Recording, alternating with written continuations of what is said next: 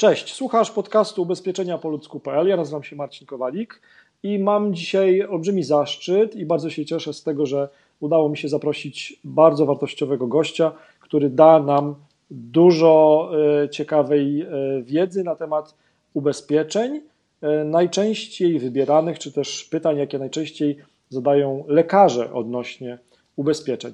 Moim i Twoim gościem jest mecenas Aleksandra Kosiorek. Cześć Aleksandra, dzień dobry. Cześć, dzień dobry wszystkim. Dziękuję bardzo, że znalazłaś czas w napiętym harmonogramie tuż po wykładach, tak? Dzisiaj tak, był, tak, były wykłady. Okay. Cztery godziny wykładów dla rezydentów w ramach obowiązkowego, obowiązkowego toku specjalizacji. Super, no to, no to ewidentnie jesteś właściwym człowiekiem na, na właściwym miejscu.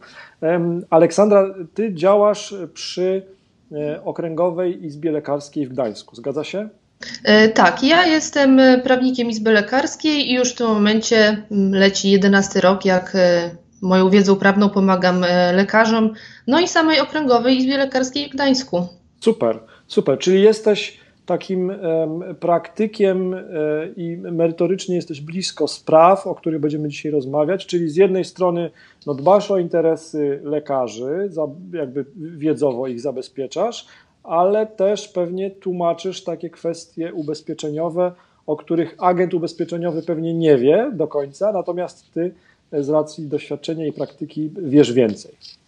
No tutaj z agentami ubezpieczeniowymi to raczej się uzupełniamy w takim mhm. sensie, że lekarze poszukując tej ochrony ubezpieczeniowej zazwyczaj najpierw trafiają do izby lekarskiej, bo nie wiedzą jakie ubezpieczenie, czy w ogóle musi posiadać ubezpieczenie mhm.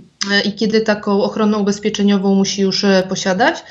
No i wtedy po rozmowie tutaj ze mną, czy z innymi prawnikami biura, bo ja też nie jestem jedynym członkiem biura prawnego, wyposażony w tą wiedzę lekarz już zazwyczaj trafia do agenta ubezpieczeniowego, no bo jakby w ofertach i samych szczegółach finansowych polisy i składki ja już się nie orientuję.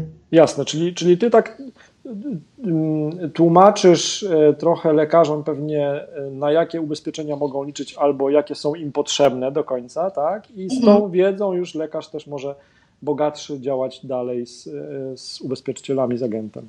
Okay. Tak, idzie, idzie szukać dalej. Okej, okay, dobrze. Dobrze, no to to, co mnie najbardziej nurtuje, to jest takie pytanie, z jakimi pytaniami zwykle zgłaszają się do ciebie lekarze? Może to nie tylko lekarze, może to są po prostu pracownicy ochrony zdrowia. Ja kiedyś strzeliłem strasznego babola, bo w jakichś treściach napisałem o pracownikach służby zdrowia, a w tej chwili to już jest ochrona zdrowia. Tak, to Więc... jest bardzo duży, tak, bardzo duże przeoczenie. Tak, fopa. tak, tak, dokładnie. Więc z jakimi pytaniami do ciebie się zgłaszają ubezpieczeniowymi zwykle pracownicy ochrony zdrowia? To znaczy w moim przypadku jest tak, że w ramach tej działalności w Izbie Lekarskiej to faktycznie to są lekarze i lekarze dentyści, którzy zwracają się z tymi zapytaniami. No i tutaj powiedzieć, że w zakresie samych ubezpieczeń to, to trochę skłamać, bo my pełen sektor prawa medycznego im staramy się objaśniać i na wszelkie pytania odpowiadać. Na tym polega zresztą taka moja codzienna praca. Pytania są przeróżne i czasem takie, że odpowiadamy w kilka zdań, a czasem takie, że musimy się naradzać z całym personelem, żeby takiemu lekarzowi czy lekarzowi dentyście pomocy prawnej udzielić. Natomiast w zakresie ubezpieczeń to faktycznie są takie powtarzalne pytania i one zazwyczaj zaczynają się od tego, że chcę otworzyć praktykę zawodową, chcę mieć swój gabinet. No i pani mecenas, czy ja muszę mieć jakieś ubezpieczenie, czy ono jest obowiązkowe, czy mogę sobie wybrać te kwoty, na które się ubezpieczę, czyli sumy gwarancyjne. No i tak zazwyczaj zaczyna się ta rozmowa, a potem zaczynamy drążyć i szukamy tych szczegółów, o których lekarz może nawet nie wie, że mogą różnicować jego sytuację ubezpieczeniową. Okej, okay, czyli od ogółu do szczegółu, rozumiem. Czyli... Um, czyli co, jakbyśmy to mieli jakoś tak podzielić, jeżeli chodzi o o liczby, no to mówi, że najczęściej lekarze chcą otworzyć praktykę i pytają, jakich ubezpieczeń potrzebuję, jeżeli otwieram praktykę albo, albo gabinet, czy jako lekarz, czy jako lekarz dentysta, tak? Tak, lekarze ogólnie są świadomi tego obowiązku ubezpieczeniowego, który na nich spoczywa. i otwierając tą działalność gospodarczą, rejestrując praktykę zawodową, oni już wiedzą, że coś tam było z tymi ubezpieczeniami, mhm. no i poszukują tej wiedzy, żeby się dowiedzieć, jakie to ubezpieczenie być powinno. Generalnie, jeżeli chodzi o lekarzy, którzy podejmują działalność gospodarczą i będą rejestrować te praktyki zawodowe, tutaj przepisy ustawy o działalności leczniczej i rozporządzenie ministra finansów mówi o tym, że taki lekarz powinien obligatoryjnie, czyli obowiązkowo posiadać tą polisę. I jednocześnie rozporządzenie ministra finansów wskazuje minimalne sumy gwarancyjne, na jakie ta polisa powinna opiewać. Poniżej tego no, nie można zawierać tych umów ubezpieczeniowych, to jest absolutne minimum. I ono na chwilę obecną wynosi siedemdziesiąt pięć tysięcy euro od jednego zdarzenia mhm. i trzysta pięćdziesiąt tysięcy euro od wszystkich zdarzeń w okresie ochrony ubezpieczeniowej. I to, to doprecyzujmy, tutaj mówimy o e, ubezpieczeniu O C e, lekarza, tak? Czyli od lekarza, który prowadzi działalność gospodarczą, mhm. e, bo jeżeli lekarz jest zatrudniony na umowie o pracę, e, to będzie korzystał z O C swojego pracodawcy. I tutaj w zakresie takich lekarzy to zazwyczaj będą lekarze stażyści i rezydenci, bo no, taki sektor tej ochrony zdrowia w dniu dzisiejszym mamy, że te umowy o pracę no, to na stażu obowiązkowo muszą się pojawić, rezydenci również, natomiast już później w tej pracy zawodowej te umowy o pracę są taką rzadszą formą zatrudnienia. Te osoby, które są świadome odpowiedzialności regresowej wobec pracodawcy, zapytują o możliwość do ubezpieczenia się w zakresie tego regresu do trzech pensji, ponieważ tutaj jako taką odpowiedzialność za działania pracownika, za działanie lekarza czy też lekarza dentysty będzie ponosił jego pracodawca, który sam przecież posiada polisę ubezpieczeniową i to jest ta polisa obligatoryjna. No tak, dobrze. Czyli no to mamy, poprawiam mnie, jeżeli ja to jakoś w, w złe priorytety układam, ale pierwsze takie najczęściej zadawane pytanie to jest, że właśnie chcę otworzyć praktykę i no jakby o czym muszę myśleć, szukając ubezpieczenia O C dla lekarza do własnej praktyki. No, pierwsza kwestia, o której trzeba myśleć, to aby prawidłowo zadać to pytanie, czy też zlecić agentowi ubezpieczeniowemu sporządzenie tej polisy, żeby to była faktycznie ta umowa ubezpieczenia obligatoryjnego. Na rynku jest wiele ofert ubezpieczeniowych, natomiast często są to inne, inne ubezpieczenia niż to O C obligatoryjne. Jeżeli już mamy to ubezpieczenie obligatoryjne, czyli te podstawowe kwoty siedemdziesiąt pięć tysięcy euro od jednego zdarzenia i trzysta pięćdziesiąt tysięcy euro od innych zdarzeń, to możemy poszukiwać szerszej ochrony ubezpieczeniowej, ale to jest absolutne minimum i praktykowanie, czyli jakby udzielanie świadczeń zdrowotnych w ramach tej praktyki lekarskiej bez tego O C, no to po pierwsze jest naruszenie przepisów prawa medycznego, z czym no, jakby nie mogę zalecać takiego działania oczywiście. Jasne. A po drugie jest to wysoce niebezpieczne, bo zazwyczaj jest tak, że nieszczęśliwym splotem okoliczności jakieś zdarzenia, które skutkują odpowiedzialnością finansową, dzieją się właśnie w tym okresie, kiedy zapomnieliśmy przedłużyć polisę. To się zdarza, ja to widziałam i niestety potem konsekwencje są bardzo przykre. Jasne. Jeżeli chodzi o takie też podstawowe i pierwsze pytania, które lekarze zadają, to też o ten moment, kiedy muszę już tą polisę posiadać. Czyli na przykład zarejestrowałem już dzisiaj działalność gospodarczą, ale zanim otworzę praktykę i przyjmę tego mojego pierwszego pacjenta, minie dwa tygodnie takich prac przygotowawczych w gabinecie. No i lekarz pyta, czy już dzisiaj muszę mieć tą polisę, czy mogę te dwa tygodnie poczekać, czy mogę wykupić ją później. Przepisy mówią, że tym momentem, kiedy ta polisa już musi być wykupiona i musi obejmować swoją ochroną tego ubezpieczonego, to jest moment, e, dzień przed rozpoczęciem udzielania świadczeń zdrowotnych. Okay. A, czyli gdyby nam ten pacjent przyszedł o godzinie dwudziestej czwartej zero jeden, no to już od wczoraj mamy polisę i o tej dwudziestej czwartej zero jeden ta ochrona ubezpieczeniowa po prostu działa. Okej, okay, to jest ważna informacja. Dobrze, no to czy jeszcze o coś pytają e, z Twojego punktu widzenia ważnego, e, jeżeli chodzi właśnie o to ubezpieczenie, jeżeli swoją własną praktykę uruchamiam?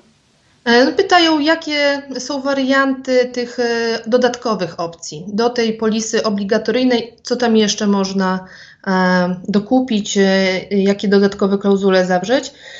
No i tutaj powiem tak, takie podstawowe klauzule my oczywiście znamy, natomiast ten rynek ubezpieczeniowy jest niesamowicie dynamiczny i on też szybko odpowiada na wszelkie potrzeby, które się pojawiają.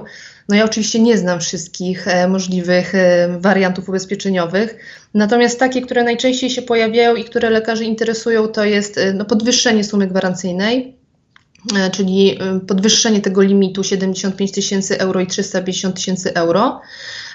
Wówczas zwłaszcza zalecamy rozważenie wykupienia tej wyższej polisy, jeżeli mamy do czynienia z lekarzami o specjalnościach, w których błędy są niesamowicie kosztowne w skutki i, kosztowne, i te skutki mają poważne konsekwencje finansowe. I co, chirurdzy czy... Chirurdzy, anestezjolodzy i położnictwo i ginekologia. Okay. To są takie specjalności, gdzie te odszkodowania, gdzie jakby skutki błędów medycznych są bardzo poważne i te odszkodowania potrafią windować się ponad te kwoty tej minimalnej sumy gwarancyjnej. Następnie lekarze zapytują o różne warianty ochrony prawnej. To znaczy chcą mieć takie bezpieczeństwo, że jeśli już ten pacjent będzie przedstawiał roszczenia, to nie tylko ten ubezpieczyciel będzie takim tłem tego postępowania likwidacyjnego, tylko również aktywnie weźmie w tym udział, między innymi poprzez przyznanie pomocy prawnej. No i tutaj faktycznie z tego, co jakby tak prowadzę prywatne statystyki, to lekarze na tą klauzulę tej ochrony prawnej się decydują. I to Wczoraj jest dla nich ważne, tak? Jako, jako taki, nie to, że benefit, tylko dodatkowa wartość. Lekarze chcą się skupić na leczeniu, a tak. nie prowadzeniu korespondencji z pacjentami, tym bardziej, że ten moment, kiedy pacjent zgłasza roszczenie, jest trudny dla obu stron. On jest nacechowany wieloma emocjami i to jest zawsze taki dość trudny proces, przez który lekarzowi, który nie ma wykształcenia prawniczego, administracyjnego, ciężko jest w tym procesie jakby um, przez ten proces przejść i um, wymieniać tą korespondencję tak. z tym pacjentem. I tego pacjenta zazwyczaj już na pewnym etapie reprezentuje profesjonalny pełnomocnik, czyli adwokat, radca prawny. No i takie poczucie bezradności wobec tego, wobec tej machiny, która ruszyła i nie do końca rozumiemy, w którą stronę to będzie się toczyć. E, takie, taka ochrona prawna w tych ubezpieczeniach faktycznie e, lekarzom daje takie poczucie bezpieczeństwa, że oni z tym problemem nie pozostaną w pewnym momencie sami. Jasne. E, inne warianty, o które lekarze pytają, e, to na przykład wczoraj miałam zapytanie o e, klauzulę, która... Mm, ubezpiecza lekarza również w ramach popełnienia błędu w wyniku rażącego niedbalstwa. A bo w tych y, y, przypadkach, kiedy mamy do czynienia z popełnieniem błędu z winy umyślnej, no tutaj raczej nie zakładam, żeby lekarz popełniał błąd medyczny z winy umyślnej, chcąc y, go popełnić. Natomiast z powodu rażącego niedbalstwa to rzadko, ale może się zdarzyć i w takich sytuacjach ubezpieczyciele próbują się zwolnić od odpowiedzialności finansowej za skutki y, takiego błędu medycznego. No i tutaj takie klauzule już wiem, że się pojawiły. Wczoraj miałam właśnie pytanie, czy, czy warto, czy to by zadziałało, czy można jakby przejrzeć taką opcję i się nad nią zastanowić. No ja jak najbardziej zalecam, natomiast to rażące niedbalstwo to też jest taka, taka sytuacja na skraju już tej winy umyślnej, więc będą to niezmiernie rzadkie sytuacje. Jasne. Kolejny wariant, taki dodatkowy do polis, o które nasi lekarze zapytują, to są wszelkie ubezpieczenia od szkód nie tyle na zdrowiu pacjenta, ile na przykład na jego mieniu. Podstawowa polisa, ta obligatoryjna, nie obejmuje tych wariantów ubezpieczeniowych, no a lekarze na przykład mając praktykę lekarską w swoim budynku, gdzie, nie wiem, na samochód zaparkowany pod budynkiem może spaść dachówka Jasne. I uszkodzić, myślą na przyszłość, próbując jakby zabezpieczyć się również i od takich okoliczności. No i chyba taka ostatnia rzecz z tych wariantów, o których sobie tak rozmawiamy, dryfując naokoło ubezpieczeń obowiązkowych, to są świadczenia z zakresu chirurgii i medycyny estetycznej, bo tutaj jest taki dualizm tej ochrony ubezpieczeniowej. Przepisy mówią, że jeżeli e, świadczenia zdrowotne w ramach chirurgii plastycznej, medycyny estetycznej e, są następstwem leczenia wady wrodzonej, urazu, jakiegoś wypadku i z tego powodu lekarz udziela świadczeń zdrowotnych, no to wtedy ta polisa obligatoryjna działa. Natomiast wszelkie świadczenia zdrowotne, które wiążą się już z taką medycynę stricte estetyczną, mającą poprawić wygląd e, pacjenta, one nie są objęte już tą ochroną obligatoryjną. No i tutaj te świadczenia, e, e, roszczenia mogą być już później bardzo wysokie w razie, gdyby coś się wydarzyło. E, I e, tutaj właśnie, jeżeli jest ta specjalność chirurgii, e, znaczy chirurgia plastyczna to nie jest specjalność, ale taki sektor usług jak najbardziej wyróżniamy. E, jeżeli te świadczenia zdrowotne są w tym zakresie udzielane, to my również zalecamy wykupienie wtedy polisy dodatkowej, zwiększającej lub rozszerzającej tą podstawową polisę. Okej, okay. Znaczy to, to weszliśmy, myślę, że bardzo głęboko z mojej perspektywy w temat, to jest super. To jest pewnie dla Ciebie jako dla, dla praktyka, dla eksperta tylko wierzchołek góry lodowej tego tematu, ale myślę, że to, to na pewno daje dobry początek do przemyśleń dla, dla pracowników ochrony zdrowia, którzy w ogóle zastanawiają się nad tym tematem. To jest, myślę, że dobra taka pigułka wiedzy odnośnie tego, o czym w ogóle trzeba pamiętać, o czym trzeba w ogóle pomyśleć, planując właśnie taką działalność na własną rękę, o czym trzeba pamiętać w kontekście ubezpieczeń, bo na przykład o niektórych rzeczach ja bym w ogóle nie pomyślał przed rozmową z Tobą. Natomiast to, co jeszcze chciałbym lepiej zrozumieć, to czy też dostajesz zapytania, czy też konsultujesz pracowników ochrony zdrowia, lekarzy w kontekście, nie wiem, ubezpieczeń na życie, czy też ubezpieczeń od utraty dochodu? Czy takie przypadki masz?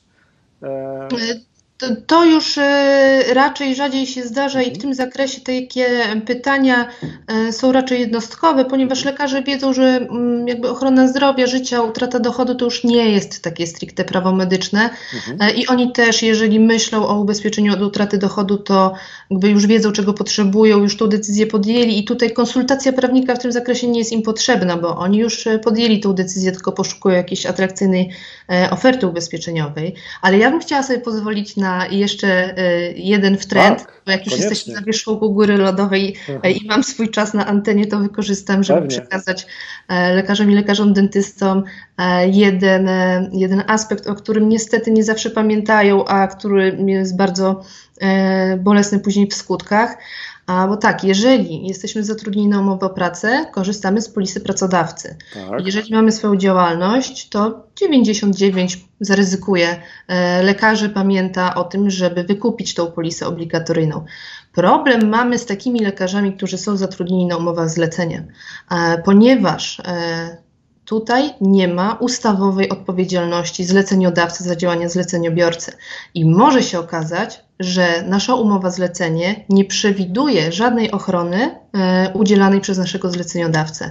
E, I taki lekarz, który, dla którego w zasadzie nie ma takiej różnicy na co dzień, czy on będzie pracował na umowę o pracę czy zlecenie, bo e, to jest jakaś kwestia składek, zusu, e, tak. nad tym się nie zastanawiamy, może się okazać w pewnym momencie, że w przypadku, kiedy doszło do wyrządzenia szkody, ten zleceniobiorca po prostu nie ma żadnej ochrony ubezpieczeniowej i to są sytuacje takie dość dramatyczne w swoich skutkach i prawdziwe problemy życiowe.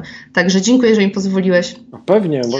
uzupełnić jeszcze te umowy zlecenie, bo to jest taka troszeczkę luka w tej ustawie, że ci lekarze później pozostają sami sobie.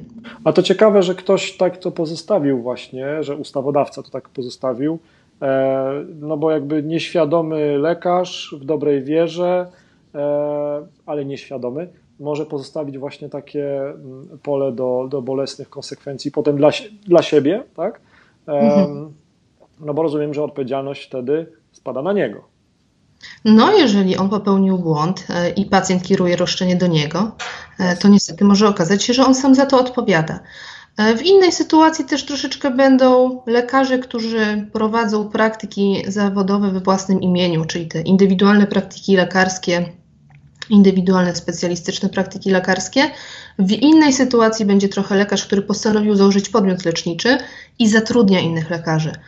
Tutaj te sumy gwarancyjne może się okazać, że one się będą wyczerpywać szybciej, ponieważ jeżeli zatrudniamy dwadzieścia osób personelu, mamy nie tylko lekarzy, lekarzy dentystów, ale też fizjoterapeutów, pielęgniarki, może położne, No jesteśmy tylko ludźmi, każdy z tego personelu może popełnić na jakimś etapie swojej pracy zawodowej błąd, a polisa pracodawcy jest jedna. Hmm. Także tutaj jeszcze, jeżeli ktoś chce prowadzić duży podmiot leczniczy, zatrudniać kolegów, to bym zalecała, żeby myśleć intensywnie nad rozszerzeniem tej sumy gwarancyjnej. Jasne, czyli przekaz na koniec jest taki, że drogi pracowniku ochrony zdrowia, jeżeli masz umowę zlecenie, to zajrzyj dokładnie w tą umowę i przemyśl do przodu, czy jesteś chroniony, jak jesteś chroniony. Jeżeli nie jesteś chroniony, to zadbaj o to, żebyś był chroniony, mhm. ubezpieczony. A jeżeli przedsiębiorco, pracowniku ochrony zdrowia, planujesz zbudowanie większego zakładu pracy, to też o tym pomyśl, żeby no, ta polisa też była na tyle duża, żeby e, przewidywała ewentualne błędy e, Twoich podwładnych. Tak. To jest, to jest taka, podsumowanie. To jest, to jest taka puenta. Dobrze. E, Aleksandro, czy jest jeszcze coś ważnego, co nie powiedzieliśmy, a co jest ważne Twoim zdaniem?